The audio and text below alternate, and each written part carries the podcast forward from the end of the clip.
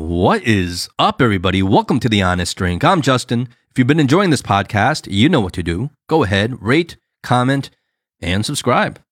All right, where do I begin? My guest today is best described as someone who truly goes after the things they want out of life.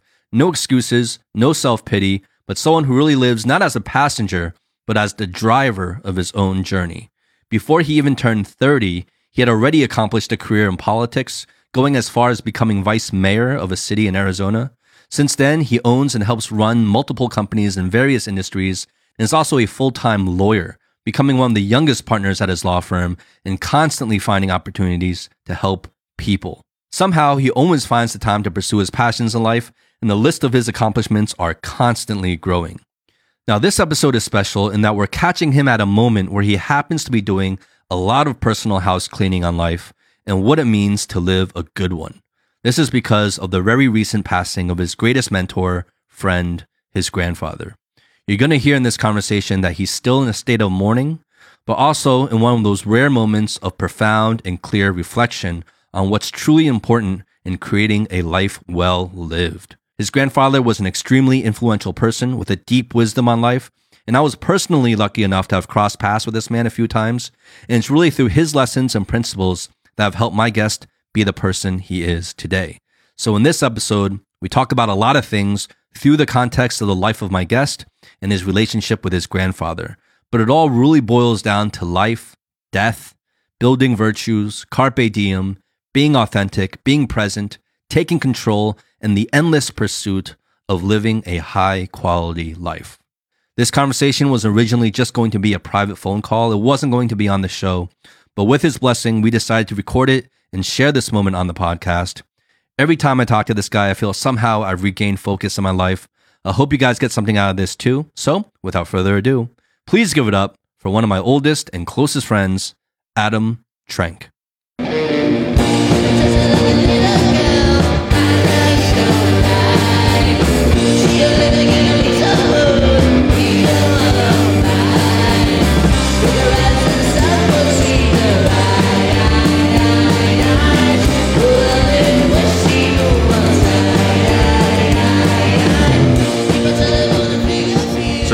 Oklahoma right now, right? Yeah. Um, there's no mandates here right now.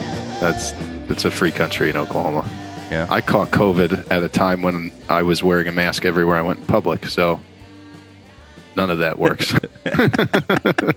when You when know? I I don't mean to laugh at you catching COVID. Wait, when when was that? How long ago was that? Just a year ago now. It was last October. And what were your symptoms like? Uh, I had a like mild flu-like symptoms, and I was very tired, more tired than I can remember being with any cold or flu that I'd ever had. But the the most distinctive part of it was I've completely lost my sense of smell and taste, and my sense of smell has returned, but it is much less sensitive than it used to be, and it is different. Like, for it sounds weird, but like peanut butter and bananas and things that like you would think you would recognize the smell of Yeah. smell very different than I remember Really? smelling pre-COVID. Yeah, So what does peanut butter smell like to you now? Like burnt, like something burned. Really? So it's not even enjoyable anymore. Oh, well, as No, enjoyable. I'm I'm trying to train myself to to like get it back because I love to eat peanut butter, Yeah. but it's uh it's not you know it's not what it used to be. I used to eat a jar of peanut butter a week, and now they they last much longer. Let's start off by, I guess, giving people a little bit of context of, I guess, our relationship first. And um, I want to say you're you're one of my best and oldest friends. I mean, that goes without saying. You know that. Um, we've known each other since third grade, second, grade, second grade. second grade, right? Yep. And we met. Well, if you want to call it a meeting, but yeah, we we technically met on a school bus, and you were my bully. I was your bully. You were my first bully I ever had. unintentional. I was more, uh, I think, just being territorial because we we met, as you put it, at second grade, first day of school, getting on the bus of second grade, and uh, I had gotten on that bus at that bus stop every day through kindergarten and first grade, and walked and sat in the fourth seat on the right, uh, behind the driver. And on this day, going into second grade, I go to sit in my seat, and lo and behold, there's little Justin Yang seated in, in my spot. And I think I've probably made you move. uh, I, I believe you did. I believe you did. it was like my first day in school. Like, like, um, welcome to America. Get out of my seat. yeah, exactly. welcome to the land of the free. Now get the fuck out of my seat. But we've stayed uh, the closest of friends since, and I think through middle school, I probably spent more time with you than anybody else, just by virtue of the fact how close we lived together. Last time you came out here, you visited me out in Shanghai, and then it was like we kind of realized like how different our lives were, um, yeah. had become, I guess. And you're always someone that I've always held very high respect for. I mean, not only just as as as a friend of mine, but you know, as uh, like the person you become, like your your professional life and the kind of integrity and I feel like life principles you hold. Again, my condolences, you know, for the recent passing of your grandfather Al. Um, I know that's still pretty raw, but um, you know, last time we spoke on the phone was um, you know, right after he had passed, and you had told me the news, and you were writing the eulogy, and I read your eulogy, and there was so much in there that I, in a, you know, for lack of a better word, that I envied about your relationship with him. And there's so much I want to learn secondhand through you about the kind of life lessons and principles that he either directly or indirectly um, passed on and influenced you in. Maybe kind of highlight a little bit about kind of relationship you had with your grandfather, if that's not too personal or. No, I, it's not too personal. Um, he and I were remarkably close. Um, I mean, you you know as well as anybody that um, my childhood was for being financially very comfortable growing up in the suburbs of New Jersey. I I imagine it being uh, relative to others, and certainly as I observed it. Of course, you never know what's going on inside anybody else's homes, but it was traumatic and difficult for me. Um, you know, and, and I've heard uh, other people say, like Joe Rogan says on his podcast, you know, the most difficult thing somebody's ever experienced is the most difficult thing they've ever experienced, and that's their reality. But at eight years old, uh, my parents divorced, um, which candidly I didn't see coming at that age. You, know, you, hear stories of people talking about their parents getting divorced, and it's like, oh, it was like a relief when it happened because the home was contentious and it wasn't a happy place to be, and you know, just wanted the separation between your parents were always fighting. I have no recollection of that. Well, you were too, you were so young too. I was eight, even yeah, yeah, eight years old, but like, but, but living in a happy home at that time, and then uh, I, that really shook me up. It felt like an earthquake had destroyed my house, basically, to use a euphemism. And um, around that time, my relationships with both of my grandfathers became uh, very important. They they sort of stepped up. And i don't think it was through any fault of my father's. I think it's probably a mutual thing between both my parents and circumstances. But uh, I, I, wasn't seeing a lot of him. And uh, my sadly my mother's father passed away just two years later. So that was then very difficult as well um, because you know again your world just rocked and when you're when you're eight years old going to 10 years old especially looking back uh, it was like one thing happened right after the other. So like that two year gap, like I was just starting to feel like a happy kid again, and then he died. Um, and you probably remember that because we were in sleepaway camp together, and I left camp early, and I think you were upset about that for quite a while. yeah, yeah, I felt um, abandoned. yes, I know. I'm sorry. um, so that happened, and then um, you know, I became a disciplinary problem for my mother and for the school that I was in. Oh, and, oh, yeah. Uh, yeah, I was a little bit of a derelict. I think I was just acting out on whatever those traumas were. And at around that stage, when I was in sixth grade, my father's father really became the central figure in my life. Um, and I'm, give me just a second. Oh man, take your time, bro. I know it's still raw. Yeah. Um, yeah, so he just became the central character. He um, was there, accessible, and um, that's a tremendous. Uh, I guess it's symptomatic of who he was as a person that he stepped into that role at that time, despite everything else going on and what was then a a man in his mid 60s who had, you know, a big career and businesses and a wife and other grandchildren and children and everything else for him to step up that way. Um, and he did. And what's really interesting about that, and i am going to fast forward 30 years, um, I didn't realize until his passing just a few weeks ago that that was not unusual for him to show up for the people in his life and to give of himself in ways that frankly you just don't see you know to be all in you know and to focus and be present in the moment all the time when it's necessary uh, is it's a rare thing and this is a guy who certainly he did that for me as his grandson but he did it for everybody that he encountered he had a he had a way about him and he had a, he took a genuine interest in people. He used that or leveraged that interest, which has been a, maybe a unique attribute of his own, to enrich his own life. I'll, I'll rewind now back to uh, you know sixth seventh grade.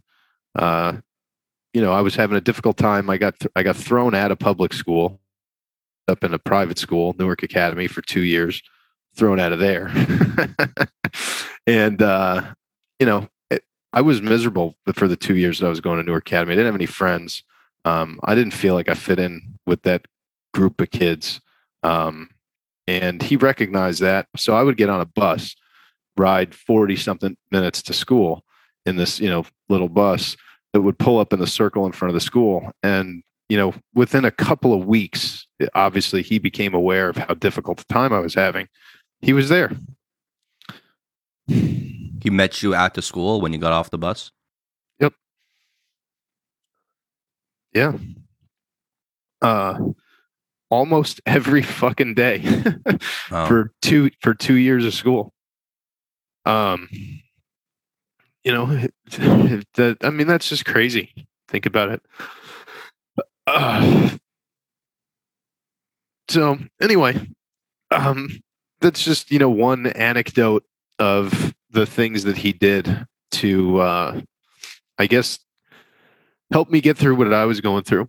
And then eighth grade, uh, I got to go back to public school because I got thrown out of Newark Academy, and um, I guess whatever happened, the school administrators at the public school decided to let me back in. I went back to Valley View, which was the public school in Watchung, and he stayed a central figure. You know, shoved up to basketball games when I played in the middle school uh, basketball team, science fair, you know, the things that your parents would come to. He showed up.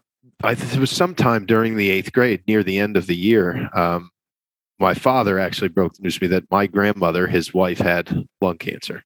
Uh, and I remember thinking, was, I, I remember vividly wondering how that was going to affect him, my grandfather, right?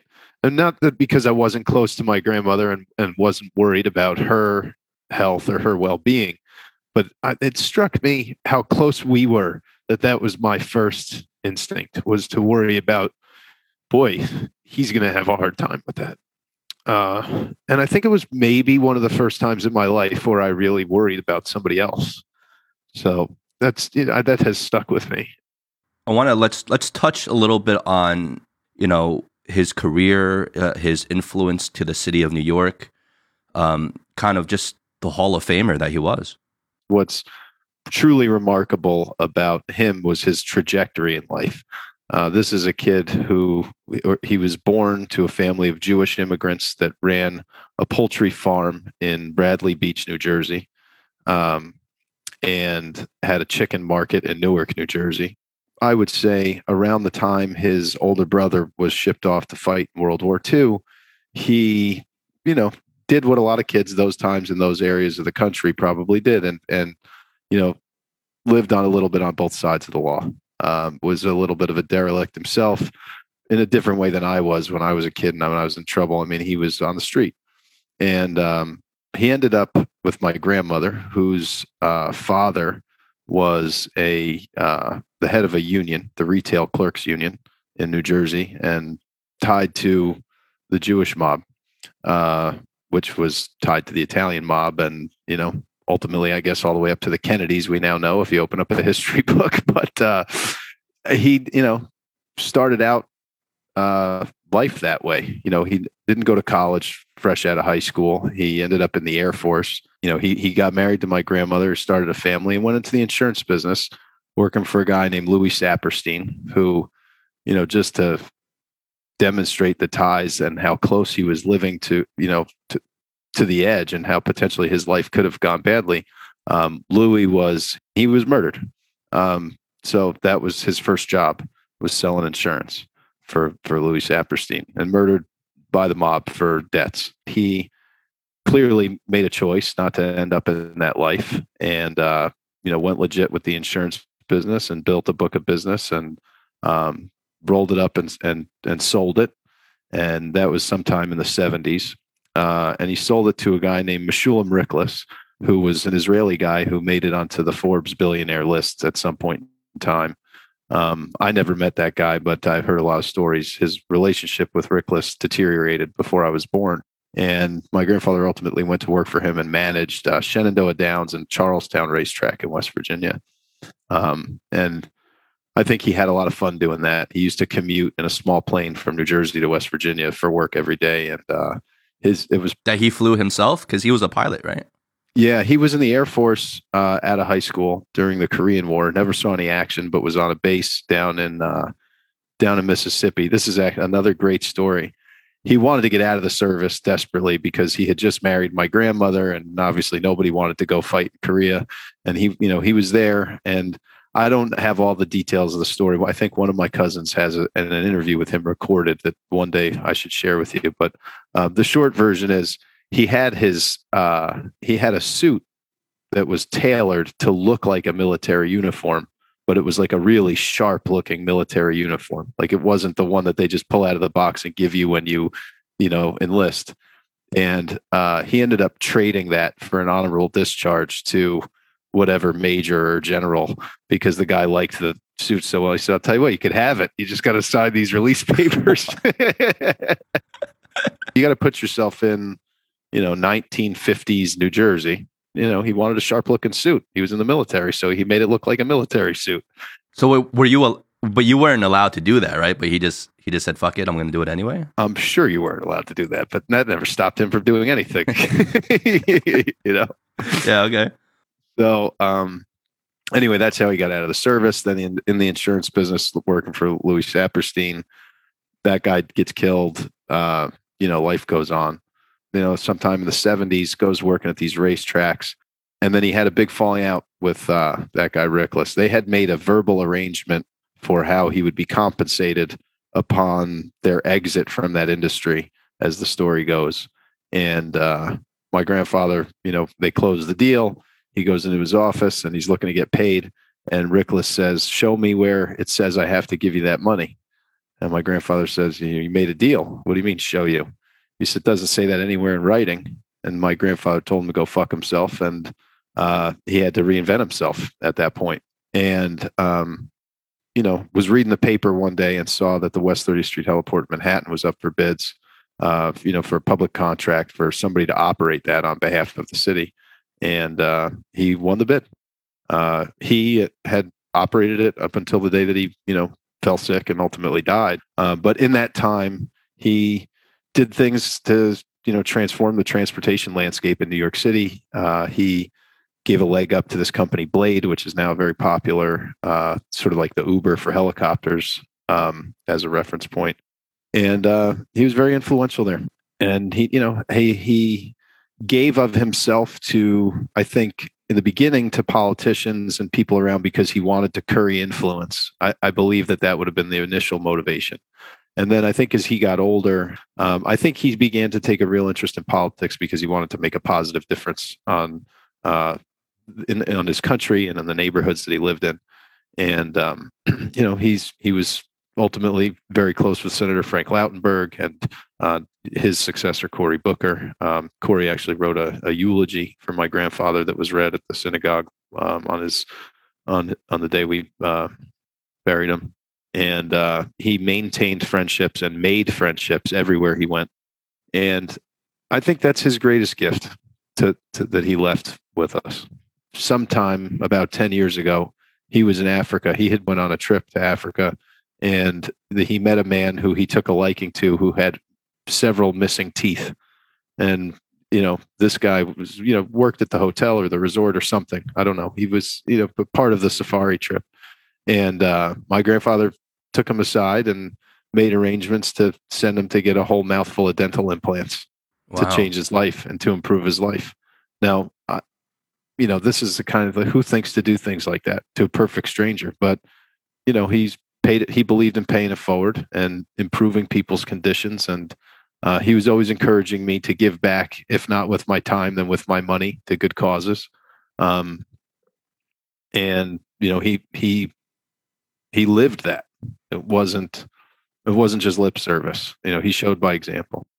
Yeah, it's powerful. It's powerful in this day and age where it seems like people don't have time for anything. You know that they're right. every, everyone's on the move everyone's hustling, doing whatever, and it just seems like no one ever even has even friends like don't seem to really take the time to really engage. And and you talk about nobody has time for anything because of all the distractions of the modern day. My grandfather had a saying that I, I can hear him saying in my head.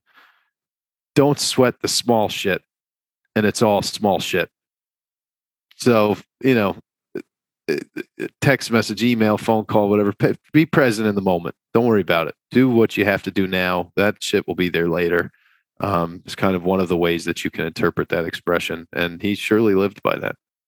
And he never really got worked up about anything. It seemed like he had a really optimistic view on life and that life is ultimately good. But he wasn't naive about it, right? Like he knew right. the dark the dark places and the shadows and the shadowy corners around you know lifespan but like it, he didn't I, I feel like he didn't let that ruin his overall view on life. He really did have the philosophy life is good. You, when you would call him ask him how he was doing every day it was never better. Um, he had a tremendously positive outlook on life. And you know shit happens. But what, is, what does that mean? We shouldn't enjoy what we've got I want to kind of switch the angle a little bit here, how you live your life and how you go about dealing with shit in your in your day and in your personal life and your outlook. I aspire to be as even keeled as he was. Um, but I'm 38 and I didn't meet him until he was in his 60s. So maybe by the time I get there, I will be. Uh, my philosophy is sort of like carpe diem, you know, seize the day. Um, I, and he, I certainly th- through his example, if not through his words, um, have taken that approach to everything I've done in my life. If I see something I want to do, I just do it. Uh, you know, for when I was 25 years old, I was in law school. I decided to run for the city council. It was against all odds. I mean, here's a, you know, a kid from New Jersey living, you know, a carpetbagger in the Southwest in some rural town, you know, and I'm going to run for the city council. And they wanted to kill me down there, literally. and uh, did they? Yeah, and and I just went for it, you know. Um, you know, I went down there to upset the apple cart. I went sat in on a couple city council meetings and saw what they were doing and said, like, this shit isn't that hard, and these people are stupid. you know, like I, I can do this. you know, uh, let's protect my investment. I just bought a house in that town and decided to get involved. But um, yeah, uh, he was encouraging, and um, I've taken a lot of that with me. I mean, I, I've told stories about how I how I got into law school and then how I got out of law school by just kind of having I don't know what the right word is for it without being too crass, but uh, chutzpah, I guess. When I got out of college, um, I applied to ASU and Seton Hall were the two law schools. And uh, I got my acceptance letter to Seton Hall Law School, but I didn't want to stay in New Jersey. So I wanted to go back to Arizona where I went to undergrad. So I assumed that if I got into uh, Seton Hall, certainly I must have gotten into ASU, my alma mater, right? So I quit my job and packed up, went back to Arizona, and anxiously awaited my acceptance letter, only to get a rejection letter. Well, if I wasn't my grandfather's son, I don't think I would have had the balls to do this. But I called and I wanted to speak to the dean. Like, how dare you not accept me into your law school? you know, and uh, making a long story short, she wouldn't see me. So I'm uh, later, about a month later, made an appointment under a different name to go see her under the pretense that I was going to give a donation to the law school because April 15th was coming up tax time. And I show up. This is kind of crazy, but hilarious. The same suit I wore to my grandfather's funeral, which was a suit that he bought for me when I turned 21 at um, at Barney's in New York, a Hugo Boss pinstripe suit with sharp lapels. I mean, just a gangster suit, like right off The Sopranos.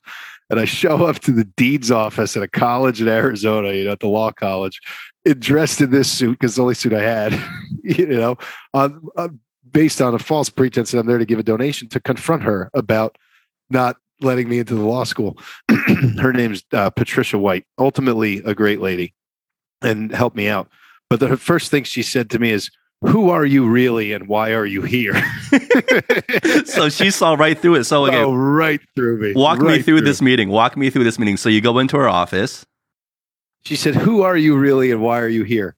And I remember like like right off the it, bat right off the bat. I mean, like I didn't even get to say anything. Like I stepped into her office and she just. So she must have must have looked you up or looked the name up that you that you gave and was like, I don't know. Just I don't even remember the name I gave. It just she called bullshit immediately. Okay, you know. and uh, I said, well. Whoa, whoa, whoa, whoa, whoa! Don't throw me out. Let me just let me have a minute. I'm here. Let me have a minute. You know. Okay, what is it? I said, I tried to get a meeting with you because I got rejected from the law school. And I said, but I got accepted to Seton Hall, which is ranked, you know, they ranked law schools. I said, which is ranked as a better school than ASU. I went to ASU. My LSAT score and my uh, GPA are right there on the average of the published averages for what you let into your law school. Help me understand why I didn't get in here. Like I want to, I want to be here. And uh, I'm not going to repeat exactly what she said because I don't want to get anybody in trouble. We're living in far too sensitive times po- with political correctness. But uh, she encouraged me to to bring up my GPA, to which I responded, "I graduated college almost a year ago. How in the hell am I going to bring up my GPA? You know what I mean? I don't have that opportunity." She said, "Well, I look," and I, I'm going to rewind a second. She did go pull my file from admissions because this was 2005, 2006. It wasn't all digital. They had like a paper file for me. So she went downstairs. She came back up. She got my file. She looked at it. She said, I see you like real estate. I said, Yeah. You've been working in real estate for this past year? I said, Yeah. She said, um, If you want to bring up your GPA, we'll set, we, I can probably help you get admitted to the Masters of Real Estate Development program. And if you get good grades there, you can reapply to the law school and you'll probably get in. So she helped me get into that program, and I got a master's degree before I went to law school because of her. And um, I haven't been in touch with her for many years, but she kept track of me as I went through law school. And she was a super lady and ultimately had a pretty good sense of humor about me, you know, sneaking my way into her office. Um, and uh, there's a couple more stories like that of how I got through the master's program and then how I got at managed to graduate law school. uh, and I think that that I won't bore you with those stories now unless you want to hear them. But I no, they're they're really fascinating stories my, to me uh, because you never told me this. These like as really? close as we are, these are moments in your life, you know, that we were not together for. But do they surprise you? They don't surprise me one bit, but it's fucking interesting to listen to. Yeah. So like, so you you put it away. Chutzpah is that how you say it? Yeah, it's a Yiddish word for balls. I don't think it the literal translation is balls, but the meaning of it is like, you know, you got guts, like you you take a chance. Yeah. Like not afraid to offend somebody, you're gonna go for it. You're gonna you're gonna control your own fate in life. Mm-hmm. And oh God, I mean, and that just goes into line with everything that I know about you as a person. And I think that is one of the I mean, I've never been able to really articulate it, but I think that's one of the things I've almost envied about you was that you really march to the beat of your own drum. Well, I think it's a little bit of nature and a little bit of nurture, but I don't have any doubt that both the nature and the nurture come directly from my grandfather. That that's who I am and how I operate. Uh, his influence. Without it, I, you know, I'd still be some chubby little kid sitting on the bench waiting to get put into a basketball game. Yeah, some pissed off chubby little kid. Yeah. yeah. It's because it's really two different Adams, you know, like the the Adam I knew growing up was just miserable, pissed off kid. I mean, we had our fun moments when we were together, but I sure. feel like ult- like outwardly you were to anybody else, I feel like they would just see you as a very miserable kid. Yeah, it was sad. I mean, like I said at the beginning of our discussion, um, you know, I, I'm not not woe is me, but these those were formative experiences. Losing my grandfather my, right after my parents' divorce, my mother's father, then you know, getting in trouble because I was obviously upset. Uh, then that resulting in being taken away from my friends, put in private school, and then having one decent year until you know my father's mother got sick and died, and then my mother's mother passed away within the same month as my father's mother. Um, those things were all very disruptive, and it wasn't really until you know towards the end of high school that I was able to like sit back and detach from those experiences and let those you know let those experiences not define who I was. Um, and my grandfather certainly helped me with that, and uh, my dad uh, helped me get a, a I guess an apprenticeship with a horse trainer in Idaho that in high school because horses were always something that interested me. And I think working on that ranch in the summers gave me a tremendous amount of confidence and a work ethic that my grandfather I know desperately wanted me to have a work ethic. I remember him talking to me about it when I was in high school, but he was unable to impress upon me why it was important. I didn't, I, you know, you, some things you, you can't tell somebody, you have to show them. and so when I went to to Montana in those summers, um, I, I don't know, I figured it out. And so, um, how do you think you figured it out? Uh, a guy named Zane Davis made me pick rocks and pull weeds all day long for oversleeping my alarm, and I realized that those are terrible consequences for your actions. what was uh, what was what time was your alarm set to? Like five thirty in the morning. Jeez. You know, okay and I'm 15 years old, you know, like you definitely sleeping through that. Right? So it was like boot camp or something. yeah. And on, on, the third day, Zane tells the story better than I would. But on the third day, I was sitting on the couch at the bottom of the stairs, ready and waiting when he came down the stairs to go start catching horses. It's like not pulling weeds today. I just didn't sleep waiting for that alarm to go off. Um, but I, I learned a lot working for him. I learned a lot being around horses. I learned patience, which, uh, you know, I don't think is something that children have natural. I mean, certainly some kids are more patient than others, but I was not a patient child. I learned that, um, you know, uh, de- working on the ranch and dealing with, you know, horses that are, you know, untrained or green, that you have to take things slow. I, I've learned from it. And I look back on that. I wish I had, I wish I was happier in my youth, but I also don't think that I would be, uh, have the same like zest for life that I have now if I had been, right? Because I think a lot of people like maybe they they use all their chips at that stage of their life, having fun and being, you know, footloose and fancy free.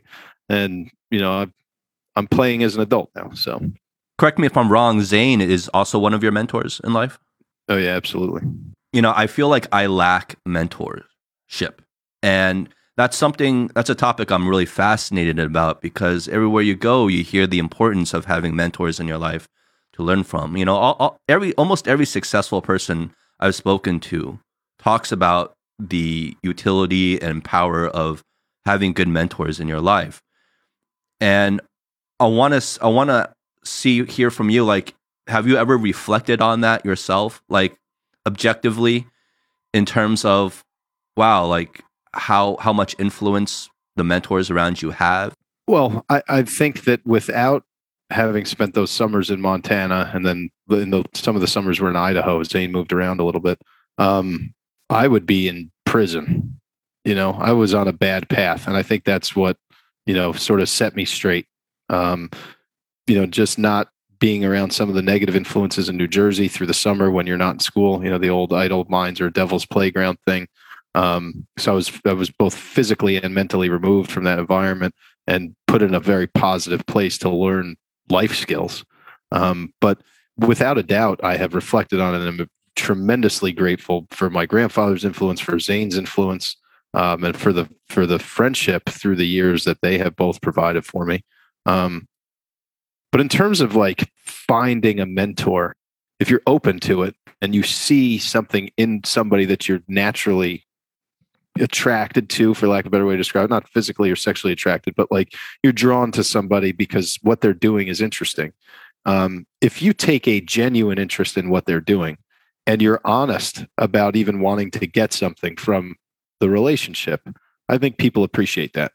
I think in today's day and age, uh, a lot of people are full of shit, and you know they they try to manipulate a situation to gain an edge over somebody. Uh, I don't do that. I don't see any benefit to that. Um, I'm very forthright. You know, I, if somebody's a, a, future competitor, but you want to learn something from me, tell them, look, I really envy what you do. I'd love to learn from it. You know, we could be friendly competitors, you know, um, that flatters people. You know, if you eventually the deception breaks down and then they just end up angry and they're no longer your friend, you know, you've, you've, you've destroyed the trust. Um, and I think I, I spoke about loyalty. Obviously, trust is a, is a, is a main component of loyalty. You can't be loyal to somebody that you don't trust, and no one's going to be loyal to you if they don't trust you. Um, so you just, I, you know, sometimes I think I probably share too much about what I'm thinking and how I feel with people. Um, you know, kind of wear my heart on my sleeve a little bit, but I think that ultimately that's helped me get to where I'm going. And I also, you know, you carry the weight of your emotions through life and that whatever you're going through, but talking about it helps and i think that also allows you to be present in the moment. Like i'm not you know you have an issue at home or you have a, you know w- without getting into details and throwing anybody under the bus you call one of your friends and you just get it off your chest. People appreciate that honesty. Number one they if they're your friend they want to hear from you. And two everybody's struggling. Everybody has shit that they're dealing with. It's cathartic to get it off of your chest, but it's just as cathartic for a friend, somebody who has the time is interested in listening to hear it because it helps them know that whatever they're going through, they're not going through it alone, even if they're not comfortable sharing it with you. That builds relationships and builds trust also. What you're saying completely resonates with me, right? Like, like kind of wear your heart on your sleeve, be forthright and just open and honest with what you're trying to get if you are trying to get something out of a relationship have that respect for at least being honest enough to say it up front and just like you know everyone have their cards on the table and then okay we know where to go from here and we can work. And then there's a mutual trust and respect that's built with that over time and a foundation. Um, but maybe i've made the mistake in my life of conflating that with just being very blunt and very frank with people. And us growing up in Jersey, that's how we all were. Like, you know, in our in our with each other and our friends, like we we ripped on each other all the time. There was no mincing words and we said how we felt, like period. Sure. And it wasn't until I had moved out to California, you know, being a Jersey boy, and then, you know, I've said this on the podcast several times when I moved out to California, I brought that same attitude um, to kids in California. And what I found out really quickly they was think you're an asshole. they thought I was an asshole. Exactly. They thought I was an asshole. And yeah. that completely blew my mind because right. like in our friend dynamic back in Jersey, I was not the asshole guy. Right. They thought just I was just like super alpha, super aggressive and just being a jerk. And in my mind, I was just trying to be really friendly, right? But right. the more friendly and the more close I felt with someone, the more blunt and honest I felt I should be with that person. And it was perceived completely in a different way than I had intended. And that kind of tempered my, because I spent so much time out in California, that kind of really tempered my ability, I feel, or my willingness, not my ability, but my willingness to be always so blunt and forthright with everybody right up front, right out the gates. And I had to be like, okay, well, I had to maybe tread a little carefully here and, and be a little careful with my choice of words and and all these things to second think what I am saying. Have you did that does that experience resonate with you at all? Has that ever affected you at all? Absolutely. But before I answer your question, it's my turn. I want to answer ask you a question. All right. How do you how how's it in China? Like you got New Jersey, you got California. Yeah. I know I, I I relate to both of those scenarios, and I know exactly what you're talking about culturally. Mhm. When I was in China, I really just spent the time with you, so, and I don't speak Chinese, so it's hard for me to say. but What's the culture in China like? What's it, what's going on in Shanghai? Like, how do you relate to people? Do you have to sort of like mellow your tone and beat around the bush, or do you just like straight out and say it? Like, what do they want to hear out there? Okay, great question. Um, I feel like it's separate. So there's the business communications in China and the business culture of b- building relationships business wise, and then there's like personal and familial relationships. And I think in China, for familial relationships, people are super blunt with each other. I don't think, and obviously I'm generalizing, but for the most part, I feel like parents and your closest friends are going to be super brutally honest with you, tell you exactly how it is. They're not going to sweeten, they're not going to sugarcoat anything generally. But I feel in business relationships in Chinese culture, you have to kind of talk in a circle and you kind of do have to beat around the bush.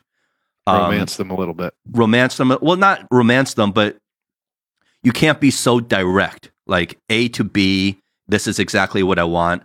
Um, I've made this mistake before. Obviously, you know, I, I've done business here and I've worked here, and I've made the mistake before of sitting in some meetings with some factory bosses, and you know, we're talking about price and production.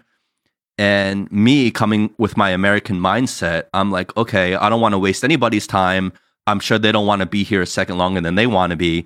So I'm just going to get right to it, get right to the chase. This is the price I need it at. This is my this is my bottom line. This is what we need. Boom, one, two, three, bing, bam, done. Right. And I realized that that approach wasn't getting me anywhere because people don't want to be just like boom, right? They want to be, they want to try to at least feel that you're trying to create um, a relationship with them first. And they want to know that I can build this business relationship with you, or at least that you're trying to build it with me and what your vibe is. And then we'll get to the nitty gritty instead of just diving head first. if it's genuine, that's very healthy, right? If but if it's if it's if that's a facade of its own, then you know it's a lot of bullshit. But if it if it really and maybe it stems from something that used to be genuine in today's fast-paced world, it it feels fake. I don't know. I'm just surmising, but um, uh, that sounds like a very healthy way to do business to get to know the dynamics of the people in the room before you start, you know, getting down to brass tacks. I think there's an opportunity in that uh, that cultural dynamic for you to build strong relationships and find the mentors that you sounds like you're looking for. Um, if you were to approach those interactions sort of with like a completely open mind and being totally honest and authentic in them. To be brutally honest, I've done a terrible job of doing that so far with my time in China. Uh, Um, you you impatient fuck. but it's also it's also you know me i'm like more reclusive right i'm more like in, intro, Right. introverted so it's like it, it's draining on me to to try to build relationships even when i want to build relationships it's draining Mhm. and i think that's why when i look at you my eyes widen up and i'm like oh man like i feel like you're doing it so well and you you, have this gift and this art and skill to building relationships and building friends and having mentors but I I'd be lying to you if I didn't, you know, say that there's many many occasions in my life, particularly early in my career when I would go to a lot of networking events and hand out business cards and trying to, you know, just get my practice rolling at the law firm. And also when I was in city council and went to neighborhood events to, you know, glad hand people and whatnot. Um, where I literally like I don't know if you you've obviously we saw Pulp Fiction in the theaters together when we were 12. So yeah, yeah. uh, the scene at the beginning of the movie when they're about to go in to get the briefcase and they you know they like take a breather and they're like all right let's get into character and then they go into the you know they get they Yeah. go to the room and shoot them up um like i have to be like okay take a deep breath all right let's get into character like go in there and you know not necessarily put on a show but like mentally prime myself for what it can be a draining experience particularly you're not in the mood you know you just worked all day and you, you know you gotta in my case, horses to feed at home. And I was at the time I was newly married and, you know, had a wife I wanted to go see and what, you know, so, but you got to do it. And um, you have to like put yourself into that mindset of like, all right, let's, this is what we're here for. So let's, let's make the most of it kind of thing. Um, it's not always easy, but you develop that skill and it gets easier. And like, you know, I have a, I have a buddy in Arizona who's very politically active still, uh, who I met when I was going through my campaigns and whatnot. We're very close friends. Great guy. Um, but he invites me to all these events, and I'm at a phase in my life where it's just like, ugh. He'll probably hear this podcast. Sorry, bro. You know who you are. I'm not going to say my name. Uh, you know, but he invites me to all these events, and like, I cringe at the thought of like I'm letting him down. That this is a buddy of mine. He wants me there. Sometimes I go, sometimes I don't go. Sometimes I'm genuinely busy. Sometimes I just happen to be busy. yeah, you know? happen to be busy. Yeah, exactly. Um, but when I do go, and, you know, sometimes you just put on a brave face. You're there. You show up for your friends. You show up for your people. Um, you want to support them, and you've got to get into character to go into those rooms and shake hands. And you know what? If you take the right approach, you'll make good friends in those situations. I mean, I can't tell you how many of my law clients that I met at the start of my career, you know, that I'm friendly with now and who've referred me business and who I've helped them be successful in the things that they do. And like those are meaningful relationships that I have cultivated, you know, in the same vein as my grandfather moved through his life. And uh, you know, I think if you if you're aware of it, that's a good first step to to doing it, right? If you're if everything you're doing is rote and you're just sort of you know passing through life as a passenger um, then you're not actively taking an interest in those people. And sometimes you don't want to but do it because there's a payoff there. And you can you know you read the room obviously but sometimes you you might meet somebody for the very first time at a f- political fundraiser or a you know some event and so, you know, God, I'm, I don't know if you can relate to this, but I really don't want to be here. you know what I mean? And you say things like that, it, it, breaks the ice. You're honest, right? If that's how you feel, and and you immediately will develop a rapport with that person. Maybe you'll both happen to, you know, have a small bond over just that fact that you're both in that position. Well, I would have to imagine, like, you know, this is not unique. This feeling is not unique to us, and more times than not, they probably do relate to what you're feeling and probably feel the same way about being there at this event. And they're like, oh, the instant connection, right? And that's what I was saying about like wearing your heart on your sleeve kind of thing. Like just be honest with people, tell them how you feel. Now, so to get back to your question to me, going back to your question about, um, you know, being frank and being blunt versus being honest, you know, when you grow up in where we grew up in, you know, the New York City suburbs of New Jersey. We uh, the culture there in the 90s is famously encapsulated by the Sopranos, but people are assholes. And you grow up in that culture and you think that that's normal, and you don't really learn any social grace at all. Now, yeah. my grandfather, I do believe, was an exception to that rule, but again, I don't know what he was like when he was in his 30s and 40s, right? Or 20s. I can only imagine. He became a, a gentleman and he carried himself through life with grace and dignity and was was uh, um, uh, very diplomatic in his interactions with people. Now he could be tough in business and he could you know certainly wouldn't hesitate to tell somebody to go fuck themselves if he had to. But uh, he you know didn't swear in front of women and he was he did, was never out to hurt somebody's feelings. Whereas, like as you describe it, when we were growing up, I mean, that was sort of like a testament to how the the strength of your bond with your friends was how badly you could hurt them verbally. yeah, yeah. you know what I mean? Like how how far you can push it without breaking your friendship, you know? Right. And sometimes, by the way, physically, I think we were physically abusive to each yeah, oh, other oh, yeah. a little bit too. Yeah. Oh, yeah. Um, but um, I have to filter, right? Like the way I interact with people on the East Coast, particularly my friends and family, is definitely different than how I carry myself in my personal and professional interactions in most of the rest of the country. Like I'm talking to you from Oklahoma. I'm a transplant here. I've been spending time here now for almost two years, not quite two years. Um, very different culture. The cadence of their speech and the way that they interact with each other is different. Now, there I find that among men there is that sort of manly thing from New Jersey of ball breaking that exists here in Oklahoma more so even than in Arizona, and I think Arizona more so even than probably in LA, based on you how you describe it. Um, I think the South and the West, uh, the farther you west you get, the softer and more sensitive people get about having their feelings hurt. It's just, it's just an observation. Don't tell you know this. Hopefully, no one's offended by that. but nowadays, people are offended by everything. Um, but I do think that you you you know, like I was saying, you show up at a at a some sort of function and you you know you find somebody that you are having a decent conversation with and you or you're or you want to have a conversation with and you can tell the vibe is right.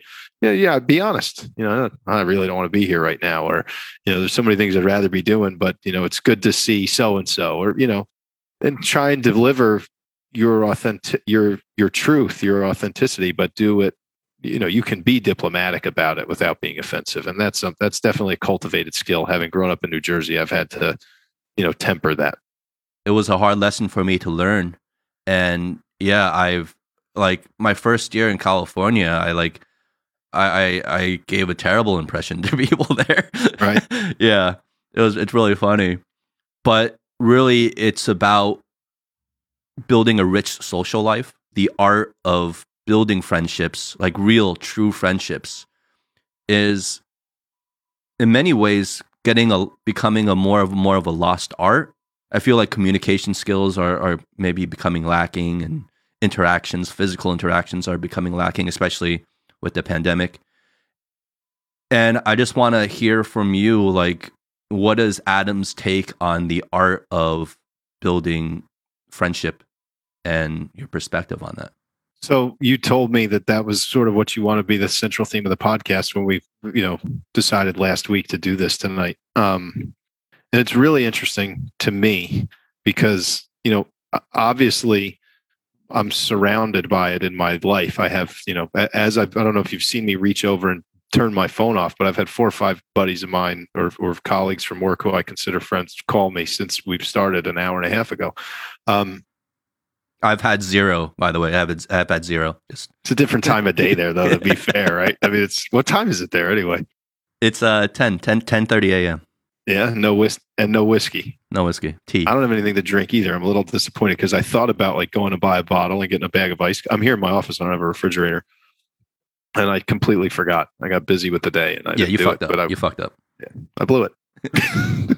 I'm go on. Uh, in terms of like friends, so definitely, I, I, my grandfather led by example in this fast of his life. Everywhere we went, he knew somebody. He had a friend. He took me to somebody's house, or we met somebody for dinner. Or he knew the maitre d, or he knew the bartender. He knew the doorman. He knew the the car valet. He never looked down on anybody. Never talked to anybody. Doesn't matter what walk of life you're from, what race you are you know, if you have any physical ailments or disabilities or whatever, he treated everybody exactly the same. And he judged people based on his interactions with them and his interaction with them alone. I think if he ever heard something bad about somebody, he took it with a grain of salt. If he didn't see it with his own eyes and experience it, he treated you, you were up here, and it was up to you to bring yourself down. I think that I've learned from that example uh, and I engage people in conversation wherever I go. You know, if somebody doesn't want to talk to you, I'm not trying to be a pain in the ass. Like I won't talk to them. But if somebody's, you know, open to having a dialogue about anything, wherever I am, I talk to them. Um, I'm interested in who people are and where they come from and how they ended up in front of me in this very moment. You know, if you if you look at it that way, I mean, that's that, that can be very interesting. I also think it helps to like yourself and to have some peace in your in your own head and have some interests or hobbies or things that make you interesting. The, that period of my life when I was a miserable kid, which we've touched on a couple times in this conversation, I didn't have shit, right? I mean, I thought horses were cool, but I didn't pursue it at all. I was not happy. I wasn't happy with who I was, and I wasn't happy with my circumstances around me. And other than you, who I met before my parents divorced, and Steve DeRosa, who I met before my parents divorced, I don't have any friends from that phase of my life until I got to high school. Right. So if you look at that pattern, that appears to be ring true. Right. Yeah. Um, now you'd say, oh, well, you're a kid and the friendships fall apart, but bullshit. Because I have you, I have Steve, and I have Molly Hartman who are friends of mine from before my parents divorced when I was younger. And then I went through this phase where I was very unhappy and I didn't cultivate any relationships, even though I went to a whole different school with a whole other crop of kids that I, who knows, I could have been friends with them, but I thought they were assholes, but maybe I was the asshole, right? More than likely. you probably were. I mean, more yeah, than, yeah, right. you definitely were the oh, asshole. Oh, God. Remember the phone calls? Um, we were terrible. We were pretty um, bad. Yeah. But, um, That's for another show. That's for another um, day right there. one of the people that I consider to be a very close friend, even though I don't see him very often, lives in Brooklyn. And if he hears this, he'll know who he's ta- who who I'm talking about. I won't name him by name. Um, but we spend a couple of days a year together somewhere. Like this past year, he came to Oklahoma and then he actually drove with me to Arizona. Um, we have the best conversations. We have the best time. We laugh a lot. We other than that he also happened to have grown up in New Jersey, but I didn't know him before college. We don't really have anything in common in our lives. Um, but we have a mutual respect for each other and we're very interested in who each other is and how we got there. And it's fun to connect with him and our perspectives on the world, how they overlap despite those differences. I think the more you talk to people, uh, the more you find that. But I also think that it starts inside. I think you have to you know, if I'm reflecting on it, if you're not happy with who you are, you're not going to make any friends anywhere because yeah. nobody's going to want to talk to somebody. Nobody's going to like you if you don't like yourself. And they talk about that like in relationships, like romantic relationships. If you don't love yourself, you won't find love. That's got to be true. Like you're never going to have the confidence to make friends and think people are going to like you if you don't like yourself 1st mm-hmm. And if you don't like yourself, people will probably see it some way or another, right? It, it's hard to hide something as as deep as that? Well, I think it's impossible to be authentic in a social interaction with a with somebody new. Okay, I think it's impossible, human nature impossible, to be authentic with somebody new if you don't like yourself, because you would be exposing a vulnerability instantly, right? And human nature is not to do that with strangers. So if you if I just don't think that that happens. I mean, I think uh, that'd be an interesting psycho- psychology or sociology study to do. I don't know, but um, I do think that my grandfather was certainly a big influence there. I, I said in his eulogy that he had the courage of his own convictions, and uh, I think that he impressed that upon me to believe in who I am uh, and not be afraid to put yourself out there. And that's kind of how you build friendships part of it, of course, is stepping outside your comfort zone, I guess. Be in a conversation and you might make a friend that way.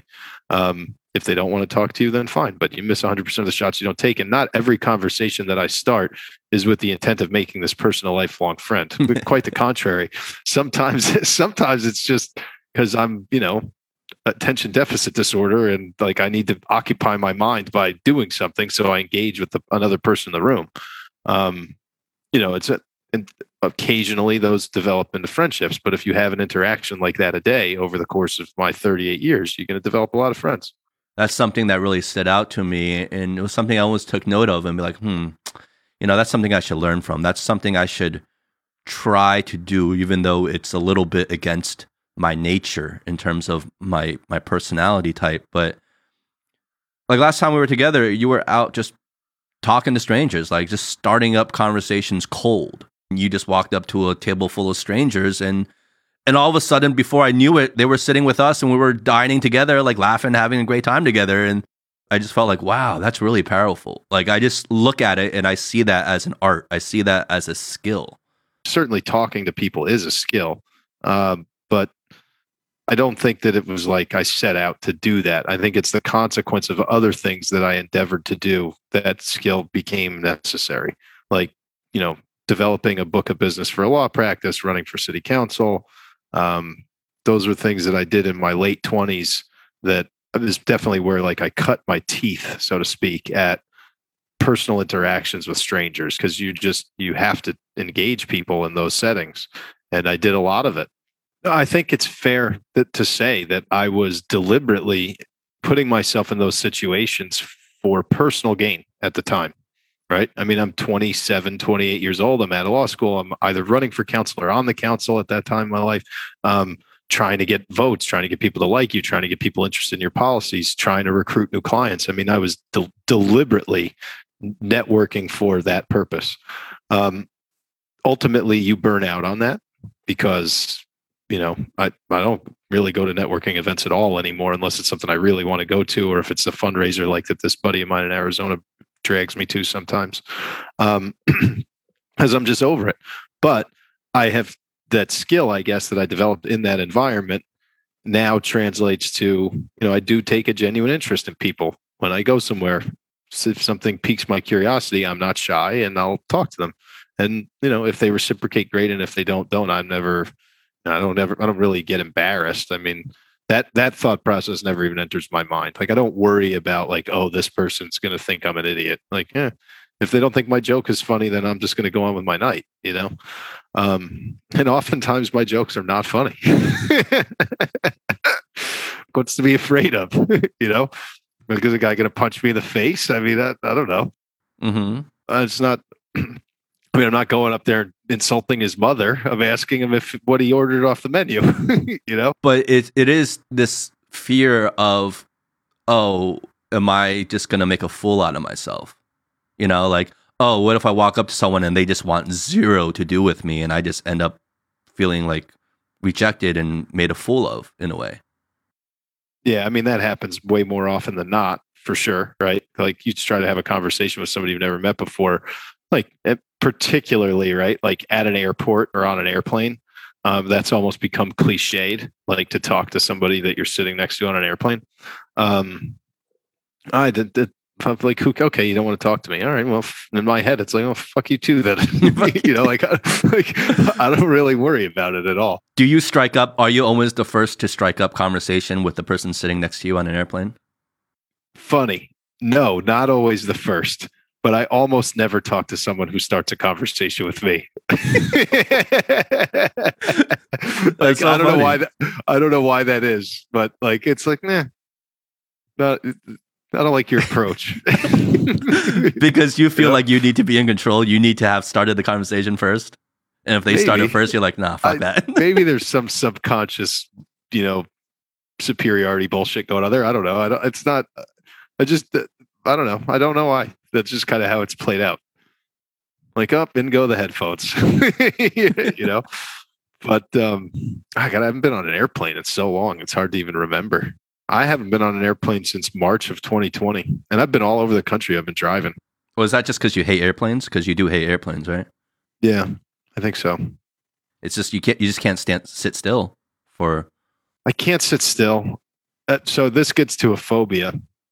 I don't think I'm afraid of death but and this will sound this may make me come off as sounding crazy but maybe there's someone in the audience who will relate to this i don't want my death to be so impersonal that i die together with like 200 people i never met. Really? Is that I mean? it? Yeah. Is that like, why you I'm hate airplanes? afraid, i'm not afraid of dying in a car accident alone you know? Like oh that was my time you know? I don't, I you don't want like, to share your death with other people. Yeah i want it to be much more personal than that. Like I, I don't know. That that's that's really like it's so stupid. But that's that's like a thought that goes through my head. It's like we're all going to die like cows you know in a cattle car this airplane. Like i feel like that's a should be like a personal moment. Mm-hmm. i don't mm-hmm. know. That's a it's a dumb thing but it's a thought that i've had for sure since i was like in my teens.